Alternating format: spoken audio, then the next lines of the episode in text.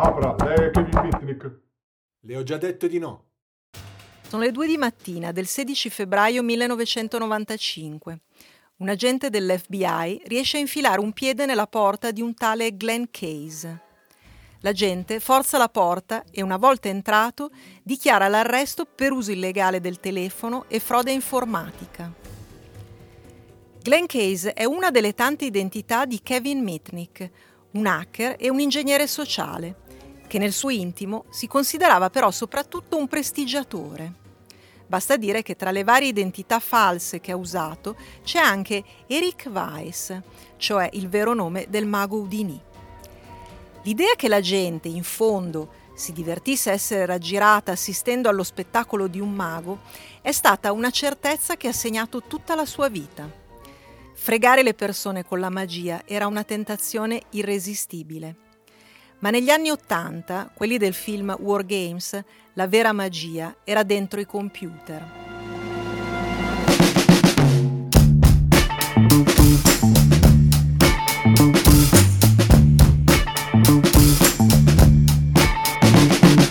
Questo è Exposed, storie di privacy e libertà. Un podcast di Privacy Week, l'evento e la piattaforma che parlano di privacy, protezione dei dati, cyber security, diritti digitali e umani. È anche una newsletter. Seguici su privacyweek.it.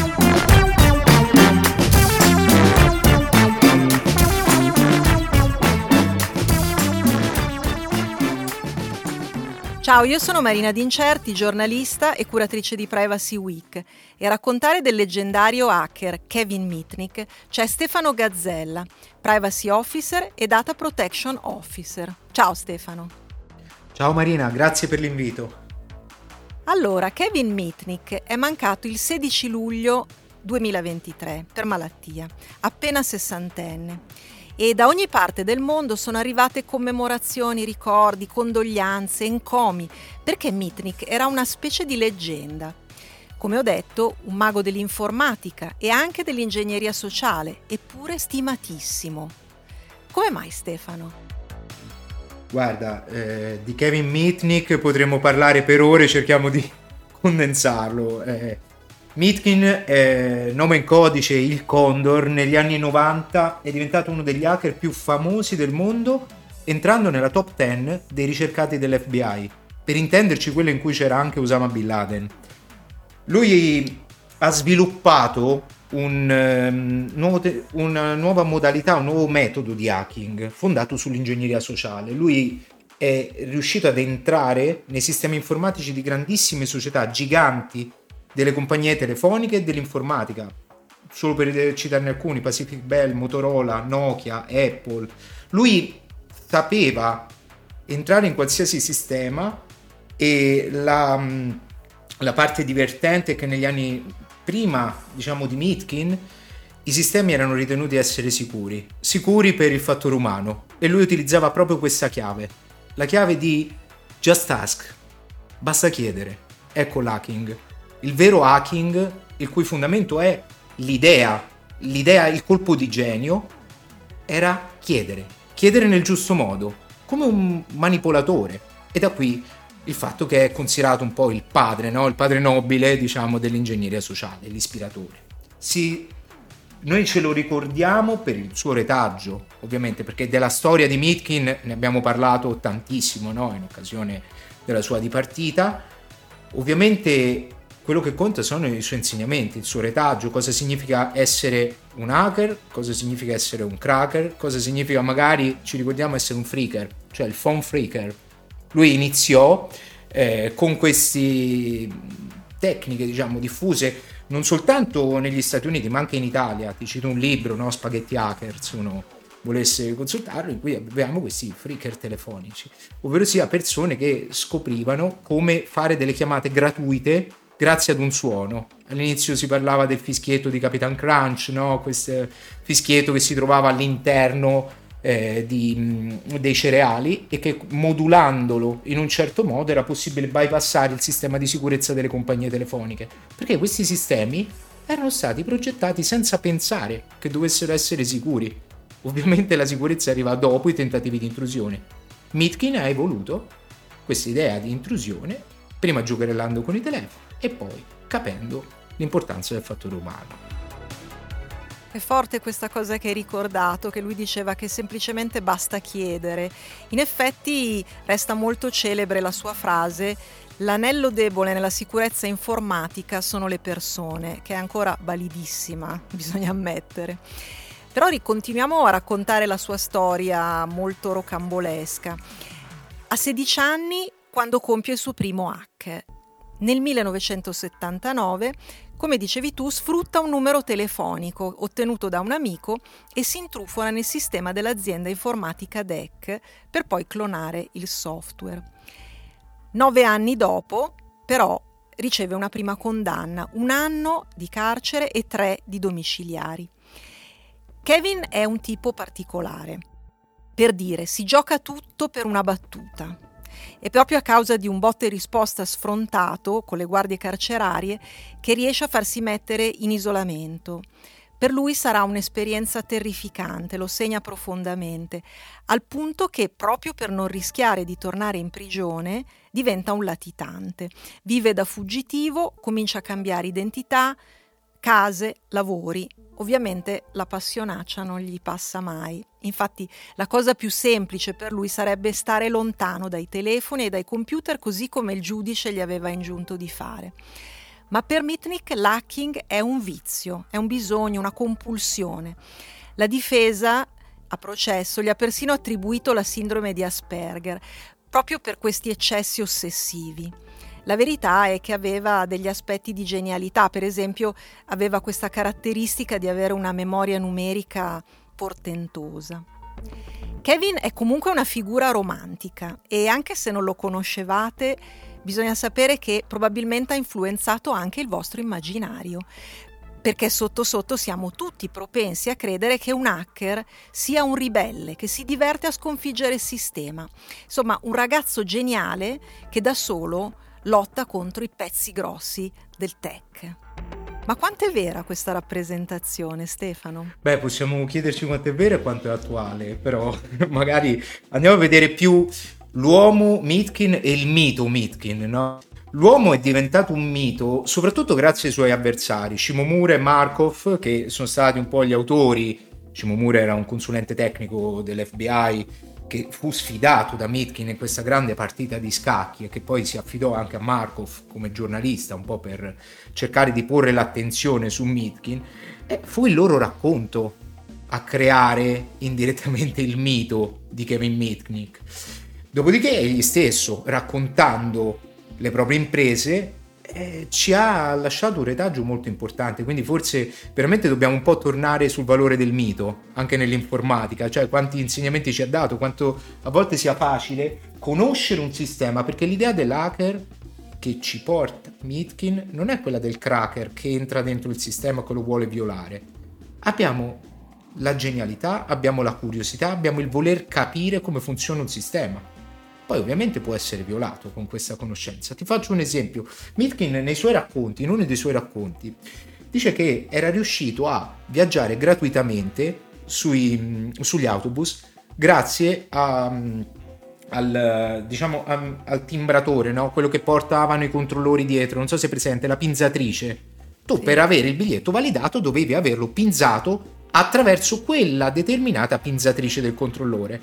Proprio per il Just Ask lui chiese, in modo molto innocente da ragazzo, a uno dei controllori, scusi, ma dove le producono queste pinzatrici?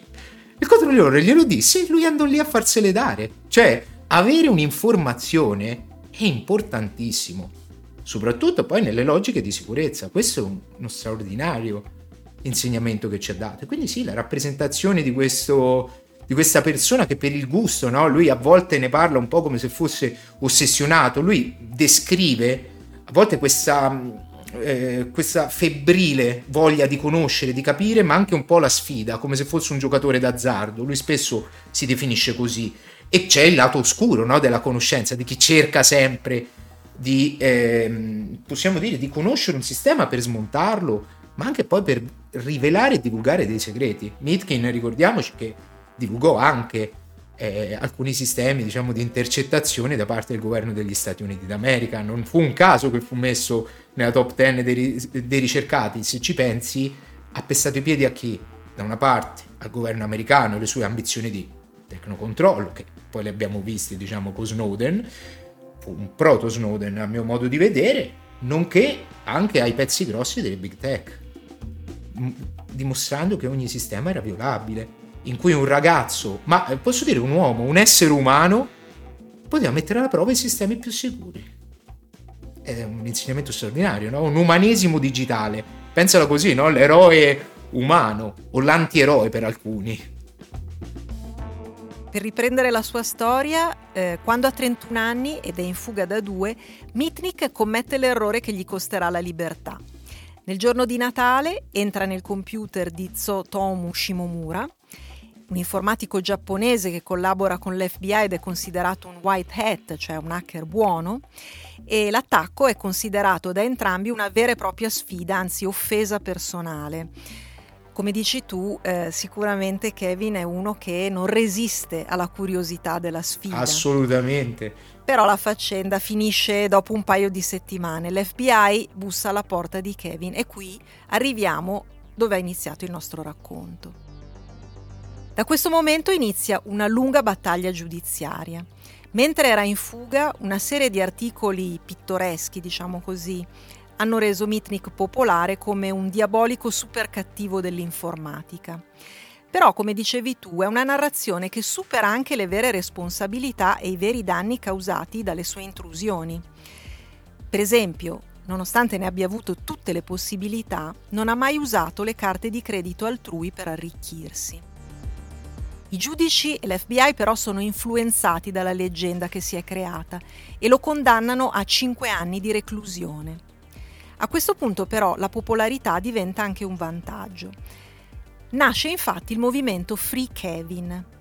Migliaia di hacker e nerd assortiti, tutti fan del Condor, manifestano affinché gli sia data una pena lieve, più lieve quantomeno in prima fila c'è anche Steve Wozniak, il co-founder di Apple, che è sempre stato un suo grande amico e anche una grande risorsa. Comunque Mitnick si fa 36 mesi di carcere, 8 di isolamento di questi 36 e nel 2000 viene rilasciato con la condizione di non toccare computer, cellulari, modem e qualsiasi altra macchina con la capacità di connettersi a internet e tutto durante i tre anni successivi alla sua scarcerazione. Ovviamente però la storia non può finire così, perché Mitnick si reinventa un ruolo di protagonista ma dall'altra parte della barricata e diventa consulente per la sicurezza informatica di aziende e istituzioni. Fa anche il conferenziere in giro per il mondo e lo scrittore. Il fantasma nella rete, che tu sicuramente Stefano hai letto, è un'autobiografia appassionante che penso possiamo consigliare, su questo siamo d'accordo.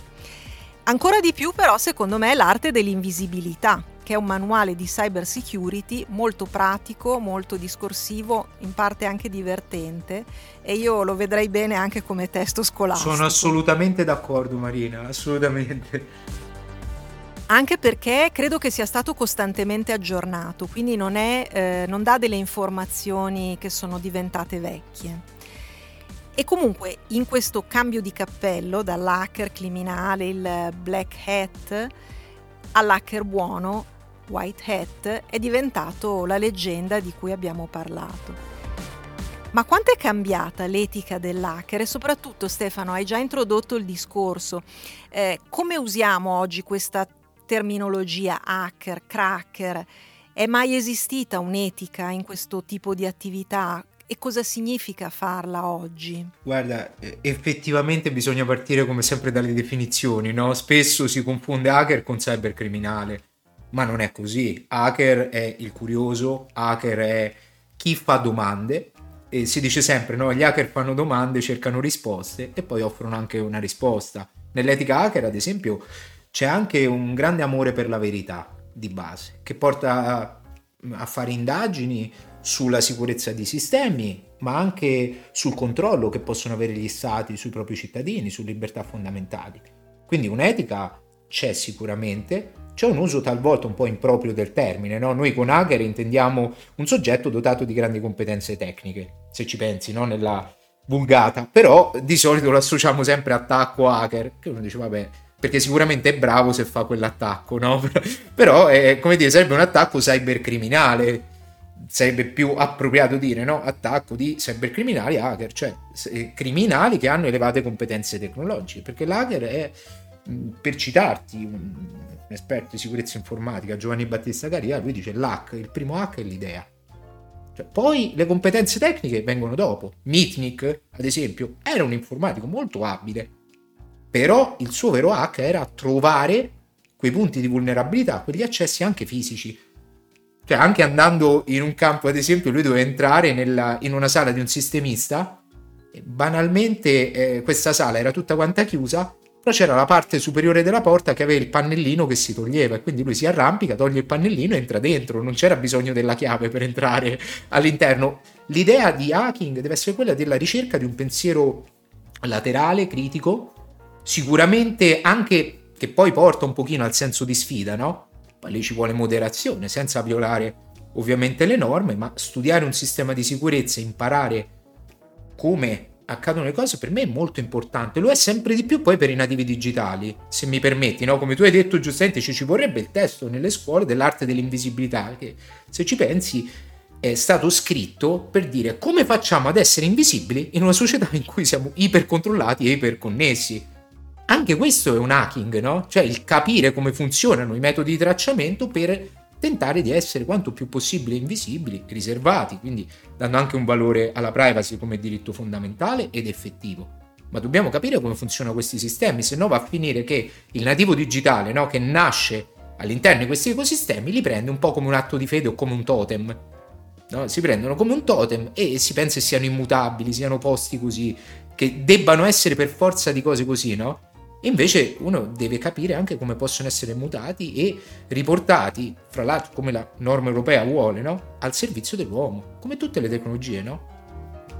Senti, oggi esistono ancora delle figure di testatori della sicurezza.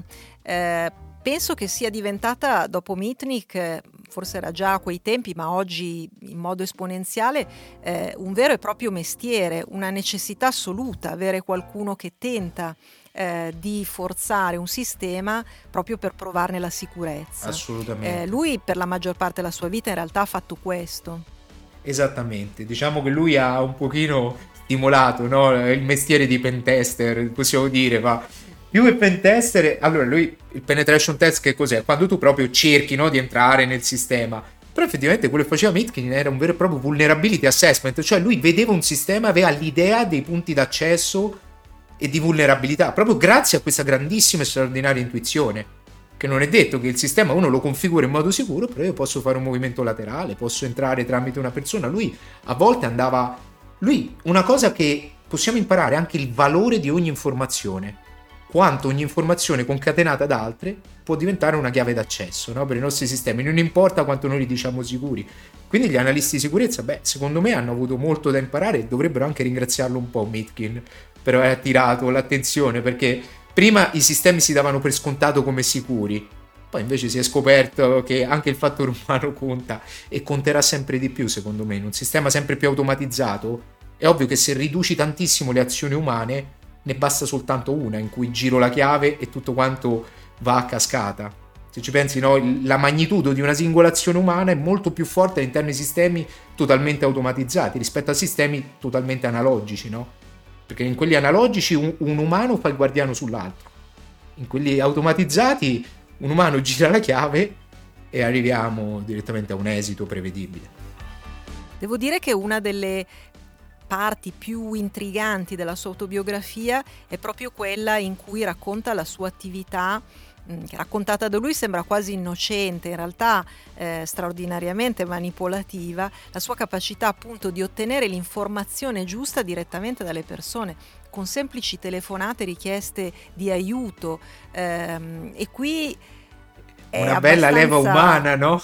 Eh sì, la leva umana era straordinaria, cioè era capace banalmente con la gentilezza, sfruttando la gentilezza o l'urgenza, un'altra caratteristica tipica no, dell'ingegneria Sì, sì. sociale anche adesso. Noi la vediamo nel eh, phishing attraverso oggi. richieste esatto, il phishing, eh, grandissimo professionista in questo campo. eh, raccontata da lui diventa una grandissima lezione per noi, cioè come a volte appunto ricevere una telefonata, un messaggino, una richiesta eh, che apparentemente innocua, apparentemente ci... mh, ci spinge a rispondere appunto per levarci un problema, per aiutare qualcuno, quindi su delle leve umane anche positive, diciamo così, eh, in realtà riusciva a ottenere cose incredibili, anche lì. E qui è interessante anche sottolineare l'ingenuità e l'impreparazione che sicuramente negli anni 80-90 era scusabile, eh, anche di amministratori di sistema, non solo di persone con delle conoscenze Ci sono, burocratiche. ma infatti, ma infatti il bello è, lui ne parla, no? il libro è l'arte dell'inganno, lui parla dell'inganno, come dici tu, la manipolazione che ha un lato oscuro molto forte. Ma se ci pensi c'è, c'è un amministratore di sistema che gli dà delle credenziali semplicemente grazie all'impiego che fa Mitnick di alcuni termini. Lui si spaccia per un dipendente, dice che c'è stata una tormenta di neve, come è vero perché aveva aspettato, e poi dice vabbè, comunque riportami la chiavetta d'accesso. Il fatto di dire riportami a qualcuno e trattarlo come un cane, ovviamente induce a dire no, io non te la riporto, ti do nuove credenziali. Cioè c'è uno studio della psicologia, del linguaggio, della teatralità, del momento, fantastico. Come giustamente dici tu, è un prestigiatore, eh? è il momento. Ti distraggo e poi il momento del prestigio. O magari ti chiedo più informazioni e all'interno magari ti chiedo la data di nascita, di dove sei e non mi importa nulla e poi in mezzo ti chiedo una credenziale, una procedura aziendale. E tu mi dai un'informazione, ma io uso le domande per testare la tua eh, vulnerabilità, no? la tua disponibilità a rendermene, quanto sei, si dice, chiacchierone.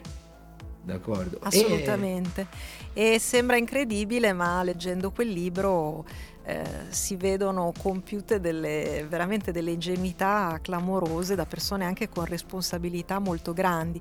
È una cosa che succede anche oggi. Giustamente tu ehm, hai tenuto a sottolineare la differenza anche di termini tra hacker e cybercriminale. Per chiudere però io vorrei anche raccontare un po' com'è il cybercrimine oggi. Oggi è molto diverso, Ehm, esiste ancora la figura del lupo solitario che come Kevin si diverte a mettere in difficoltà, esiste ancora, incide ancora, oppure è tutto radicalmente cambiato? è una, diciamo che la figura come Kevin Mitnick oggi forse è difficile da ritrovare. Il lone wolf, no? il lupo solitario, magari c'è ed è così bravo che non finisce agli allori delle cronache, ti potrei dire, no? con questa astuzia retorica da parte mia per dare una risposta non risposta. Ovviamente fanno parlare molto più di sé i vari collettivi, i gruppi criminali, eh, anche quelli politicizzati, anche quelli di eh, possiamo dire, no? di, solitamente che si basano su attacchi tipo ransomware per lo più, cioè estorsione e lo scopo quindi di estrarre denaro. Ok, siamo passati dalla double extortion alla triple extortion, a- ehm, si sono evolute no? le leve estorsive. Banalmente, eh, un ransomware ti blocca il sistema, la doppia estorsione è ti blocco il sistema e ti, mina- ti sfiltro i dati e minaccio di pubblicarle, poi abbiamo addirittura l'estorsione tripla che è blocco il sistema, minaccio di pubblicarle e poi inizio un attacco di tipo di DOS, cioè e, e blo- continua a tenere bloccato in ostaggio il sistema per spremere. Ma vedi qua la motivazione è il guadagno. Possiamo dire no, che c'è, sta- c'è questo tipo di movimento verso il guadagno, no? un po' il capitalismo possiamo dire anche conquistato, no? il cybercrime. Eh, anche qualche hacker, no? giustamente indossato il cappellino nero e ha iniziato a fare il cybercriminale per opportunità ovviamente di guadagno. Però credo che rimangano ancora gli idealisti e quelli che hanno curiosità. Mi piace pensarlo che no- non arrivano alle cronache, ma ce ne sono tanti, ecco. Un altro tema che mi sembra molto attuale, eh, oltre al denaro, che sicuramente oggi è la motivazione numero uno al cybercrimine, c'è anche una- un utilizzo molto politico del, Ah, assolutamente sì. eh, malevolo naturalmente e in chiave criminale. Anche questo, soprattutto in questi momenti con tanti, tanti focolai di guerra in tanti punti diversi del mondo, mh, è una cosa molto lontana da Kevin Mitnick che oppure venne accusato di aver violato eh, dei, dei, sistemi governativi degli Stati Uniti, ma lui ha anche sempre negato. Eh, oggi invece questa cosa è proprio alle cronache. Sì, è, diciamo che il mondo cambia, diventa molto più complesso no? rispetto agli anni 70, anche la geopolitica influenza i gruppi di cybercrime. Ovviamente io ho parlato di motivazione. Di solito chi riesce in un attacco informatico è semplicemente più motivato, non solo più bravo. Significa anche lavorare per, per conto di uno Stato, lavorare per un gruppo che insegue una determinata ideologia, voler conseguire un guadagno o anche a volte rispondere ad una sfida, no?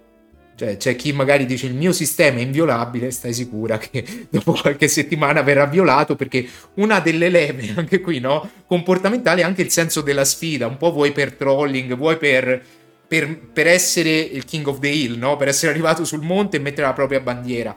Però sì, un mondo che sta cambiando, dobbiamo pensare che anche il mondo digitale segue il mondo eh, che cambia. Quindi sono altri metodi anche per fare la guerra la disinformazione, ma anche l'intercettazione di informazioni, il blocco di determinati sistemi. Cioè noi in Europa con la NIS 2 parliamo anche no, di infrastrutture critiche, proprio per resistere a degli attacchi informatici che puntano a togliere una continuità operativa. Banalmente, un ospedale se smette di funzionare è un enorme problema, è un danno alla pari di un attacco terroristico, permettimi. Cioè, un'infrastruttura elettrica che crolla cioè, prima si faceva con la bomba, adesso si può fare con. Dato che tutto è sempre più interconnesso, giustamente abbiamo superfici d'attacco molto più vaste.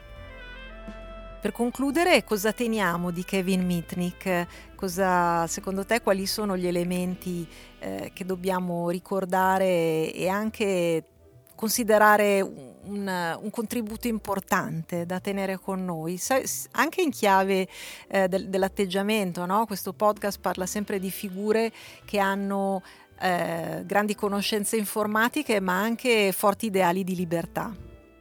Diciamo, il mito e l'uomo, come è stato fu- come è ben mescolato in questo personaggio che racconta con la semplicità di un bambino e quindi con la libertà di un bambino che si diverte, che racconta dei suoi tentativi di hacking, del suo metodo, della, dell'entusiasmo della scoperta, dell'adrenalina della scoperta, della, dell'importanza della curiosità che è squisitamente umana, anche in sistemi di elevata automazione, di intelligenza o pretesa tale artificiale, che comunque non potrà mai avere quella creatività e quel colpo di genio che ha solo l'essere umano. E poi come insegnamento per i scusami, eh, per i DPO e per gli aspetti privacy, il valore di ogni informazione, anche quelle che noi non riteniamo importanti.